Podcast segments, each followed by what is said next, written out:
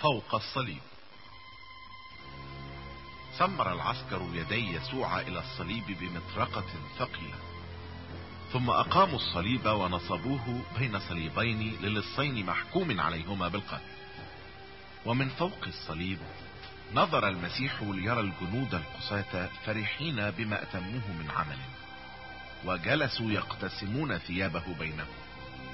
ورأى الكهنة والشيوخ وقد ملأت عيونهم نظرات الشماتة بعد أن حققوا خطتهم الشريرة ورأى جموع الشعب يتفرجون بلا فهم أو وعي.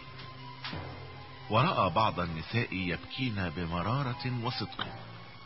ورأى بعض أتباعه متألمين وهم يراقبون ما يحدث من بعيد.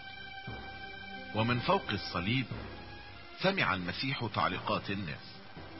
فقد قال البعض خلص آخرين. أما نفسه فلم يقدر أن يخلصها. وقال آخرون إن كنت ابن الله فانزل من على الصليب فنؤمن بك. وسمع المسيح كثيرا من كلمات الاستهزاء والسخرية. وسمع شتائم واتهامات كثيرة قاسية لكنه لم يغضب ولم ينتقم. بل كان مثالا للحب والوداعة والغفران.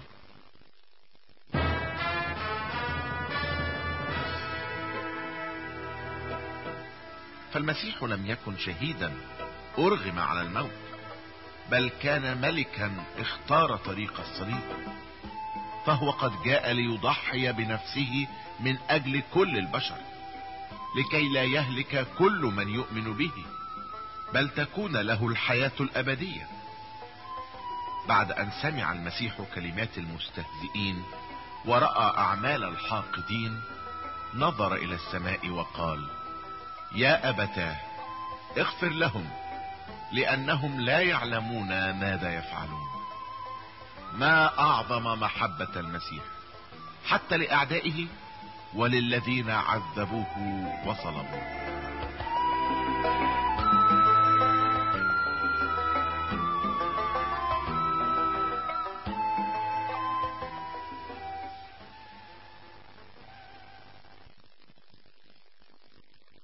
قصة اللص التائب في يوم الجمعة الذي صلب فيه المسيح تقرر أيضا تنفيذ الإعدام في لصين كان قد قبض على هذين اللصين وقدم للمحاكمة فحكم عليهما بالموت صلبا.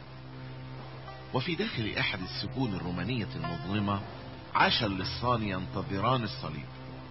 بكل ما يحمله من عار وألم شديد.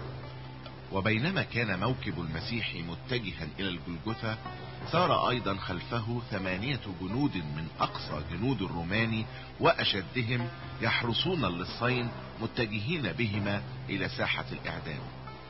ونصب صليبان للصين على جانبي صليب المسيح واحد عن يمينه والآخر إلى يساره. وأخذ اللصان يصيحان وينطقان باللعنات والشتائم مع صرخات الألم والمرارة.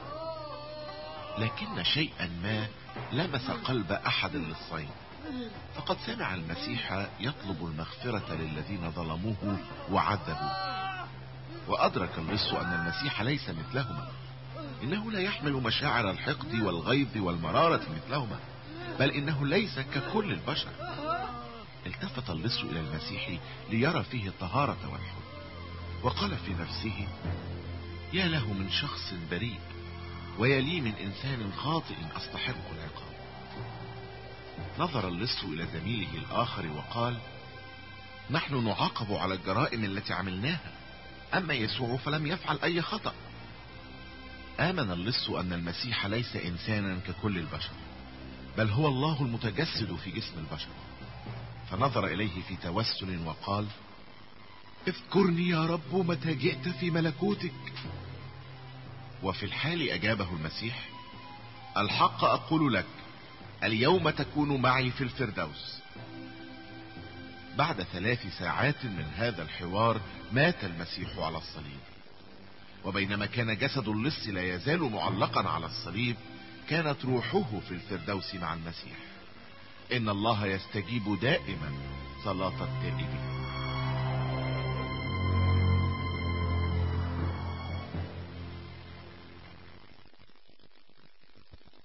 دفن جسد يسوع. عندما كان المسيح يصنع المعجزات ويطعم الجياع ويشفي الأمراض تجمع حوله ألاف الناس وقال له كثيرون إنهم مستعدون أن يسيروا وراءه إلى أي مكان ولو إلى الموت. فلما ذهب المسيح إلى الصليب اختفى الجميع ولم يبق حوله سوى عدد قليل من أتباعه المخلصين مثل يوحنا وبطرس ومريم أم يسوع وأختها. وهناك اثنان أيضا من المخلصين ليسوع قاما بدور عظيم بعد الصلب. هما الشيخان يوسف الرامي ونيقوديموس. كان هذان الشيخان من تلاميذ المسيح في السابق. وهما من اليهود الأغنياء المعروفين عند الحاكم الروماني. لذلك ذهب واحد منهما وهو يوسف الرامي إلى بيلاطس وطلب يأخذ جسد المسيح من فوق الصليب. فسمح له بيلاطس بذلك فأنزل الجسد وأحضر نيقوديموس كمية كبيرة من الأعشاب الطيبة الرائحة ولف يوسف ونيقوديموس جسد يسوع بالأكفان ثم وضعاه في قبر جديد محفور في الصخر داخل مغارة قريبة من مكان الصلب وأغلق القبر بحجر كبير.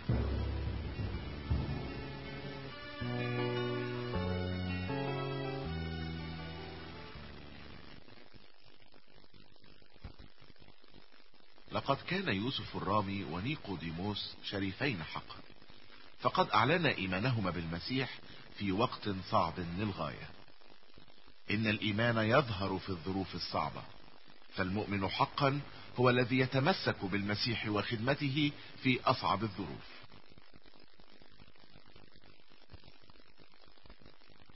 قصة القبر الفارغ. بعد صلب المسيح ودفنه طلب اليهود من الوالي الروماني تجديد الحراسة على القبر لأنهم كانوا قد سمعوا يسوع يقول إنه سيقوم في اليوم الثالث. لذلك أرسل الرومان فرقة من الجنود لحراسة القبر كما ختموا الحجر بختم الدولة الرومانية. ومضى يوم الجمعة ويوم السبت فالتقت بعض النساء واتفقن على تقديم خدمة خاصة للمسيح حسب العادة في تلك الأيام.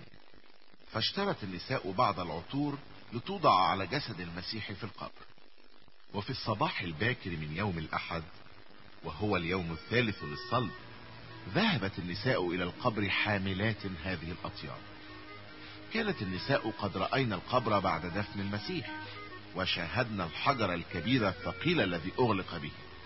فقلنا الواحدة للأخرى ترى من يدحرج لنا الحجر؟ وقبل أن يصلنا إلى القبر كانت قد حدثت أشياء عظيمة لم يعرفناها. فقد حدثت زلزلة عظيمة عند القبر ونزل ملاك من السماء منظره كالبرق وملابسه في لون الثلج فدحرج الحجر الكبير وجلس عليه فارتعد الحراس من الخوف وسقطوا كالموتى. ثم حدث شيء عظيم بل أعظم أحداث التاريخ. وهو أن يسوع قام من الأموات كما قال وترك القبر فارغا. قصة الإشاعة الكاذبة. وصلت النساء إلى القبر ففوجئن بالقبر مفتوحا وفارغا والحجر المختوم مدحرجا بعيدا. وأسرعت واحدة من النساء هي مريم المجدلية لتحضر بطرس ويوحنا لينظرا ما حدث. عندما أفاق الحراس واكتشفوا قيامة يسوع هربوا إلى مدينة أورشليم وأخبروا رؤساء اليهود بما حدث. واحتار شيوخ اليهود جدا. فماذا يقولون للناس؟ تشاوروا. لو قلنا إن يسوع قام من الأموات لآمن الناس به وصرنا نحن مجرمين. قلنا إن تلاميذ المسيح ضربوا الحراس وأخذوا الجسد من القبر. لن يصدقنا أحد. فالحراس أشداء ومسلحون والتلاميذ لا يقدرون أن يقتربوا منه. ولو قلنا إن جميع الحراس كانوا في نوم عميق حتى إن التلاميذ جاءوا وحركوا الحجر الثقيل وحملوا الجسد وهربوا به دون أن يشعر بهم أحد فسيعاقب الحراس عقابا شديدا. اختار رؤساء اليهود الحل الأخير لأنه أقل الحلول خطرا. طلبوا من الحراس أن يقولوا إنهم كانوا نائمين حين جاء التلاميذ وسرقوا جسد المسيح. وأعطى رؤساء اليهود مالا كثيرا للجنود ووعدوهم بالتوسط لدى بيلاطس حتى لا يعاقبهم. وانتشرت الكذبة المكشوفة بين الناس. ولا بد أن البعض سألوا الحراس قائلين كيف لم تستيقظوا رغم الضجيج الذي يصدره صوت تحريك الحجر؟ وقال آخرون كيف عرفتم وأنتم نائمون؟ أن تلاميذ المسيح هم الذين سرقوه. لقد فهم الكثيرون الحقيقة. ولذلك ورغم انتشار الإشاعة الكاذبة فقد قالوا حقا كان هذا ابن الله.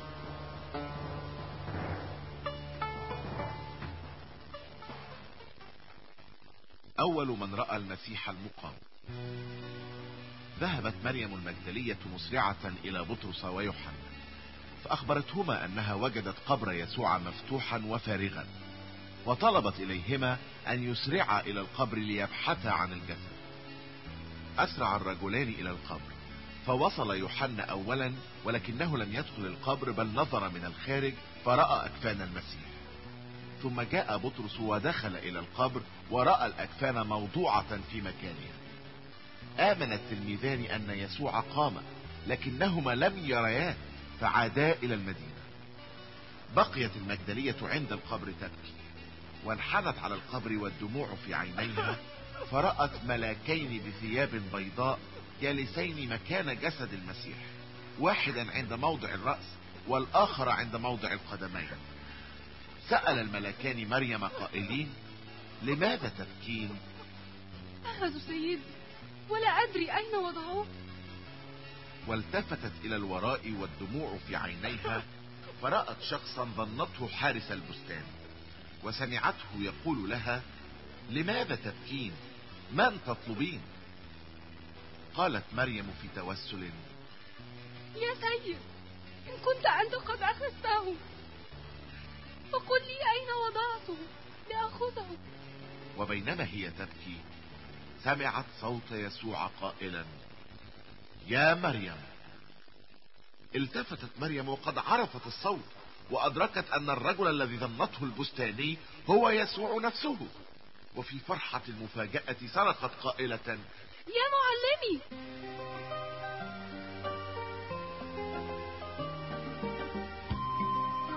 قال لها يسوع أسرعي وقولي لتلاميذي.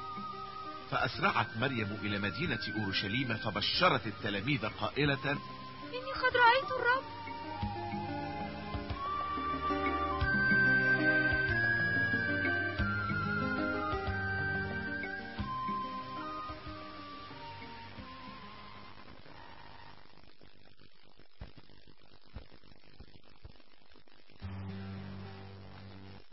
مسافر على الطريق. كان من بين التلاميذ تلميذان يعيشان في بلد اسمها عمواس تبعد مسافة عشرة كيلو مترات عن أورشليم. هذان سمعا في اليوم الثالث بعد الصلب بقصة ظهور يسوع لمريم المجدلية. لم يبصر التلميذان يسوع ولم يتأكدا أنه قام حقا. فملأتهما الحيرة والشك وقالوا لبعضهما هيا بنا نعود إلى عمواس وفي أثناء الطريق الطويل الذي يستغرق ساعتين على الأقل دار الحديث بينهما حول صلب المعلم المحبوب يسوع. فاقترب منهما رجل مسافر على نفس الطريق وسألهما فيما تتحدثان وأنتما عابسان؟ هل أنت الوحيد الذي لا يعرف ما حدث في أورشليم؟ ماذا حدث؟ ألا تعرف أن رؤساء الكهنة وحكامنا قد صلبوا يسوع المعلم العظيم؟ ونحن الذين كنا نرجو أن يخلصنا من الاحتلال الروماني. الغريب هو ما حدث اليوم. فقد قالت بعض النساء إنهن ذهبن باكرا إلى القبر فوجدناه فارغا. ورأينا ملكين يقولان إنه حي. وقد تأكد بعضنا من أن القبر فارغ لكنهم لم يروا يسوع. ألا تفهمان أن المسيح كان يجب أن يتألم ثم يتمجد؟ ثم شرح لهما كل ما ذكره موسى والأنبياء عن مجيء المسيح وصل به وقيامته. كان الذي يحدثهما هو يسوع نفسه لكنهما لم يعرفاه وبينما هو يكلمهما اقتربوا من عمواس فطلبا منه أن ينزل في بيتهما لأن الوقت متأخر. فدخل يسوع ليتعشى معهما وعندما أخذ الخبز وبارك وكسر وأعطاهما عرفاه في الحال ثم اختفى عنهما.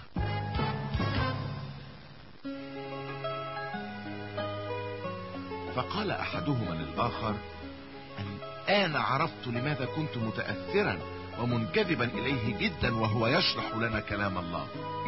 ثم قاما ورجعا إلى أورشليم وأخبر التلاميذ كيف ظهر لهما يسوع وعرفاه عند كسر الخبز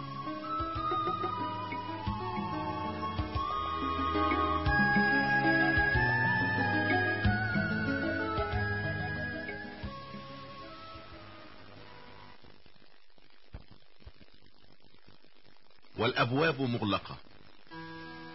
بعد صلب المسيح ملأ الخوف قلوب التلاميذ فذهبوا إلى البيت الذي كانوا يقيمون فيه في أورشليم وصعدوا إلى غرفة فوق سطح البيت.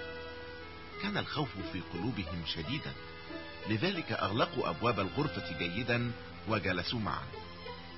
ظل التلاميذ هكذا حتى جاءتهم الأنباء في صباح الأحد عن قيامة يسوع فخرج البعض ليرى القبر الفارغ ثم عادوا إلى غرفتهم في المساء يناقشون هذا الأمر العجيب.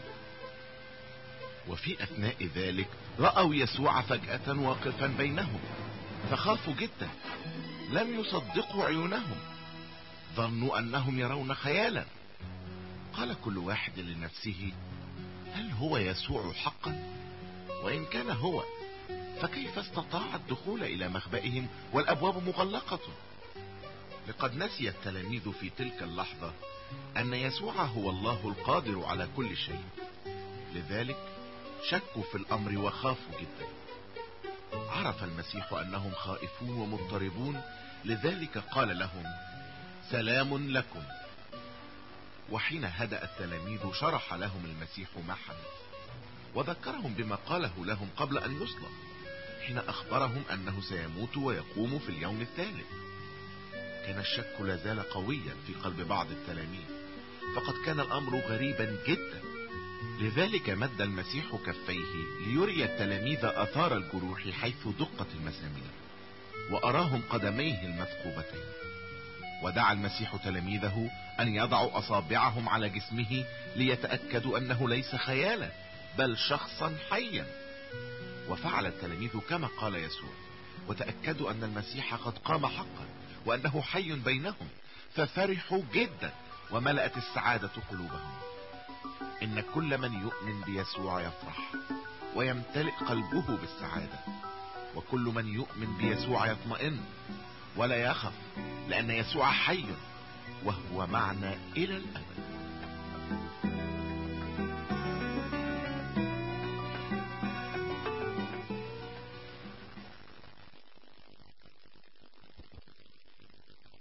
قصة توما كان من بين تلاميذ المسيح الاثني عشر. تلميذ اسمه توما كان المسيح قد دعا توما ليكون تلميذا له ويصير واحدا من الرسل. استجاب توما لدعوة يسوع وتبعه وكان مخلصا للمسيح اخلاصا شديدا. وقد حكى لنا يوحنا قصة تبين أن توما كان شجاعا جدا وأنه أحب المسيح من كل قلبه. حتى إنه كان مستعدا أن يموت معه.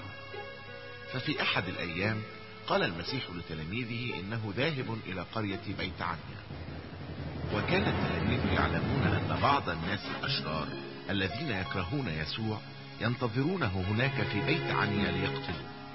لذلك خاف التلاميذ وحاولوا منع يسوع من الذهاب إلى هناك. لكن يسوع صمم على الذهاب. وعندئذ قال توما للتلاميذ لنذهب نحن أيضا مع المسيح لنقتل معه. لقد كان توما شجاعا حقا وتلميذا مخلصا للمسيح. في ليلة الصلب كان توما مع يسوع وباقي التلاميذ وشاهد ما جرى ليسوع في البستان. ولابد أنه تألم وحزن جدا وهو يتابع قصة الصلب. وبعد الصلب ذهب التلاميذ الحزان إلى غرفتهم وبقوا هناك حتى ظهر لهم المسيح بعد أن قام في اليوم الثالث. لكن توما لم يكن مع التلاميذ في تلك الليلة ولم يرى يسوع كما شاهدوه ولذلك فعندما جاء توما وسمع ما قاله التلاميذ لم يصدق بل قال لهم إن كنت لأرى بعيني أثر المسامير في يديه وأضع إصبعي في جنبه في المكان الذي دخلت فيه حربة الجندي الروماني إن لم أفعل هذا لا أصدق أنه قام من الأموات. وذات ليلة كان التلاميذ مجتمعين في نفس الغرفة وتوما معهم وفجأة ظهر يسوع مرة أخرى. لقد ظهر هذه المرة من توما لذلك اتجه يسوع نحوه وقال له هات إصبعك إلى هنا وانظر يدي. هات يدك وضعها في جنبي ولا تكن غير مؤمن بل مؤمنا. وتأكد توما أن يسوع قد قام حقا فهتف قائلا أنت ربي وإلهي. إن يسوع يريد أن يكون جميع الناس مؤمنين. ولقد آمن توما بعد أن رأى بعينيه العلامات التي تثبت قيامة المسيح. آمن وفرح. وقد قال يسوع إن من يؤمن بقلبه دون أن يرى يكن إيمانه أعظم.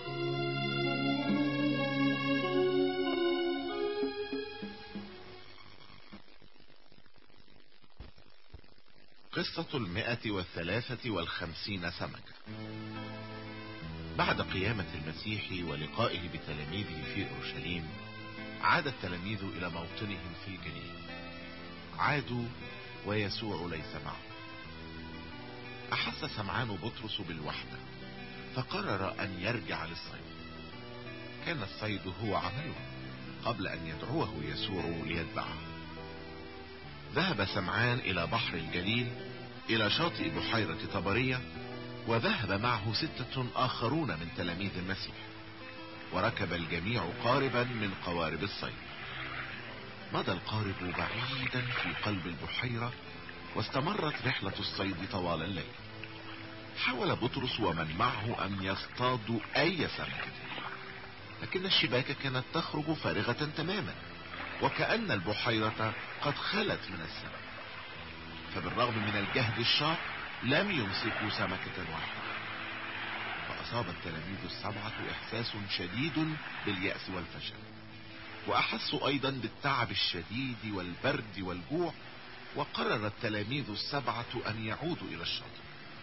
وهناك كانت المفاجأة التي لم يتوقعها التلاميذ. فقد كان المسيح يتابع رحلتهم. كان يعلم أنهم في تعب وحيرة لذلك جاء من أجلهم إلى الشاطئ. رأى التلاميذ شخصا واقفا على الشاطئ البعيد ولم يخطر ببالهم أن يكون يسوع.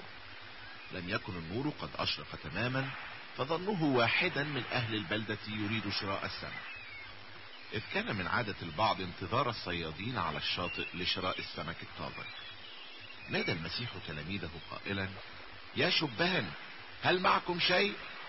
فأجاب التلاميذ في يأس قائلين لا. قال لهم ألقوا الشبكة إلى الجانب الأيمن من القارب فتجدوا سمكا كثيرا. وجد التلاميذ أنفسهم يطيعون القول ويلقون الشبكة كما قال فإذ بها تمتلئ من السمك حتى إنهم لم يقدروا أن يجذبوها إلى الشاطئ إلا بصعوبة بالغة.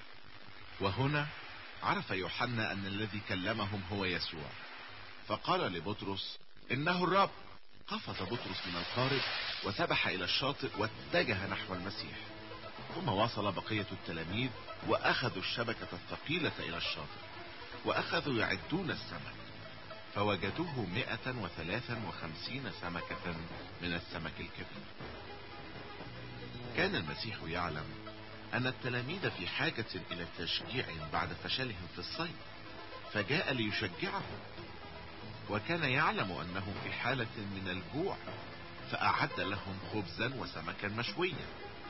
وكان يعلم أنهم يحتاجون إلى الدفء فأعد لهم نارا. وكان يعلم أنهم يحتاجون قبل كل شيء إلى الالتفاف حوله كما عودهم فجاء يشاركهم طعام الفطور إن المسيح الذي قام من الموت يرانا دائما ويعرف حالتنا ويعطينا ما نحتاج إليه تماما مثل ما فعل مع التلاميذ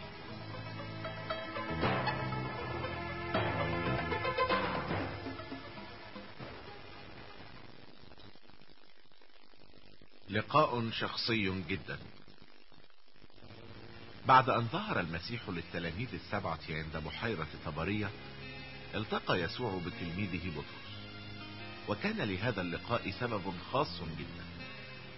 فقد كان بطرس تلميذا شجاعا ومحبا ليسوع.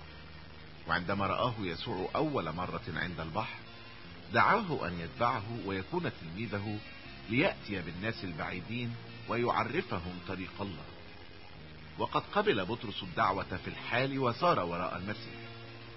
ومنذ تلك اللحظة حاول بطرس أن يكون قريبا جدا منه ومخلصا له. وقد قال مرة للمسيح إن شك فيك الجميع فأنا لا أشك. قال هذا في الليلة الأخيرة قبل الصلاة. ولكن بطرس في نفس الليلة خاف وأنكر أنه يعرف يسوع ثلاث مرات. أدرك بطرس أنه أخطأ خطأ كبيرا فندم ندما شديدا وبكى بمرارة. وبعد أن قام يسوع من الأموات وقابل بطرس كان بطرس في خجل شديد. وظن أن المسيح لم يعد يثق فيه وأنه لن يعود يكلفه بالخدمة التي كان قد دعاه إليها. وربما يكون هذا الفكر هو الذي جعل بطرس يعود إلى صيد السمك. لكن الحقيقة أن المسيح لم يغير فكره من جهة بطرس. ولذلك جاء له عند البحر ليشجعه ويجدد دعوته له. أخذ يسوع بطرس وحده في لقاء شخصي وسأله قائلا أتحبني؟ وأجاب بطرس قائلا نعم يا رب أنت تعلم أني أحبك. وكرر يسوع السؤال ثلاث مرات. وكرر بطرس إجابته ثلاث مرات. وفي كل مرة كان يسوع يقول لبطرس ارعى خرافي. لم ينسى بطرس أبدا أنه أنكر يسوع ثلاث مرات. لذلك أعطاه يسوع الفرصة أن يؤكد حبه ثلاث مرات أيضا ويستمع إلى دعوة المسيح له ثلاث مرات. إن المسيح هو الحب وهو الغفران الكامل. وقد أحب بطرس ودعاه لخدمته رغم معرفته بضعفه.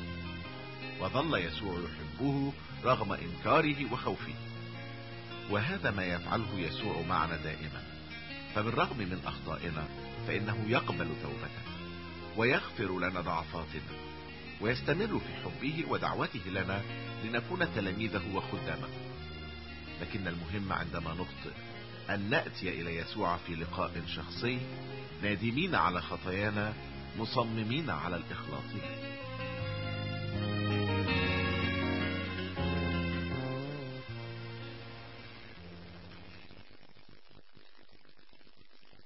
قصة صعود المسيح إلى السماء. بعد قيامة المسيح من الموت ظل يظهر للتلاميذ ويريهم نفسه حيا بإثباتات وأدلة كثيرة. ففي خلال أربعين يوما ظهر المسيح أولا لمريم المجدلية ثم لبعض النساء عند القبر الفارغ وبعدها ظهر لبطرس ولتلميذي عمواس وظهر المسيح مرتين للتلاميذ وهم مجتمعون في الغرفة المغلقة. أما ظهوره السابع فكان للتلاميذ السبعة عند شاطئ البحر. بعدها ظهر لأكثر من خمسمائة من التلاميذ كما ظهر للرسول يعقوب وحده. في هذه اللقاءات كان المسيح يتحدث إلى التلاميذ ويفسر لهم كل شيء عن ملكوت الله ويشرح لهم النبوات التي تحققت بصلبه وقيامته. في آخر لقاء للمسيح مع التلاميذ أوصاهم قائلا لا تتركوا أورشليم لأنكم ستأخذون قوة جديدة. هي قوة الروح القدس الذي سيحل عليكم. فتشهدون عني في أورشليم وفي كل الأرض. في هذا اللقاء الأخير كان التلاميذ مجتمعين حول المسيح على جبل الزيتون فرفع يديه وباركهم ثم ارتفع عنهم صاعدا إلى السماء. ونظر التلاميذ إلى فوق. يراقبون المسيح الصاعد وراء السحاب وعيونهم معلقة في السماء. وبينما هم كذلك ظهر لهم ملاكان في هيئة رجلين بثياب بيضاء. وقالا للتلاميذ لماذا تقفون ناظرين إلى فوق؟ إن يسوع الذي ارتفع عنكم إلى السماء سيعود منها مثلما رأيتموه منطلقا إلينا ونزل التلاميذ من فوق جبل الزيتون. ودخلوا مدينة أورشليم. واجتمعوا معا في نفس الغرفة في الطابق العلوي. يسبحون الله وينتظرون وعده بحلول الروح القدس.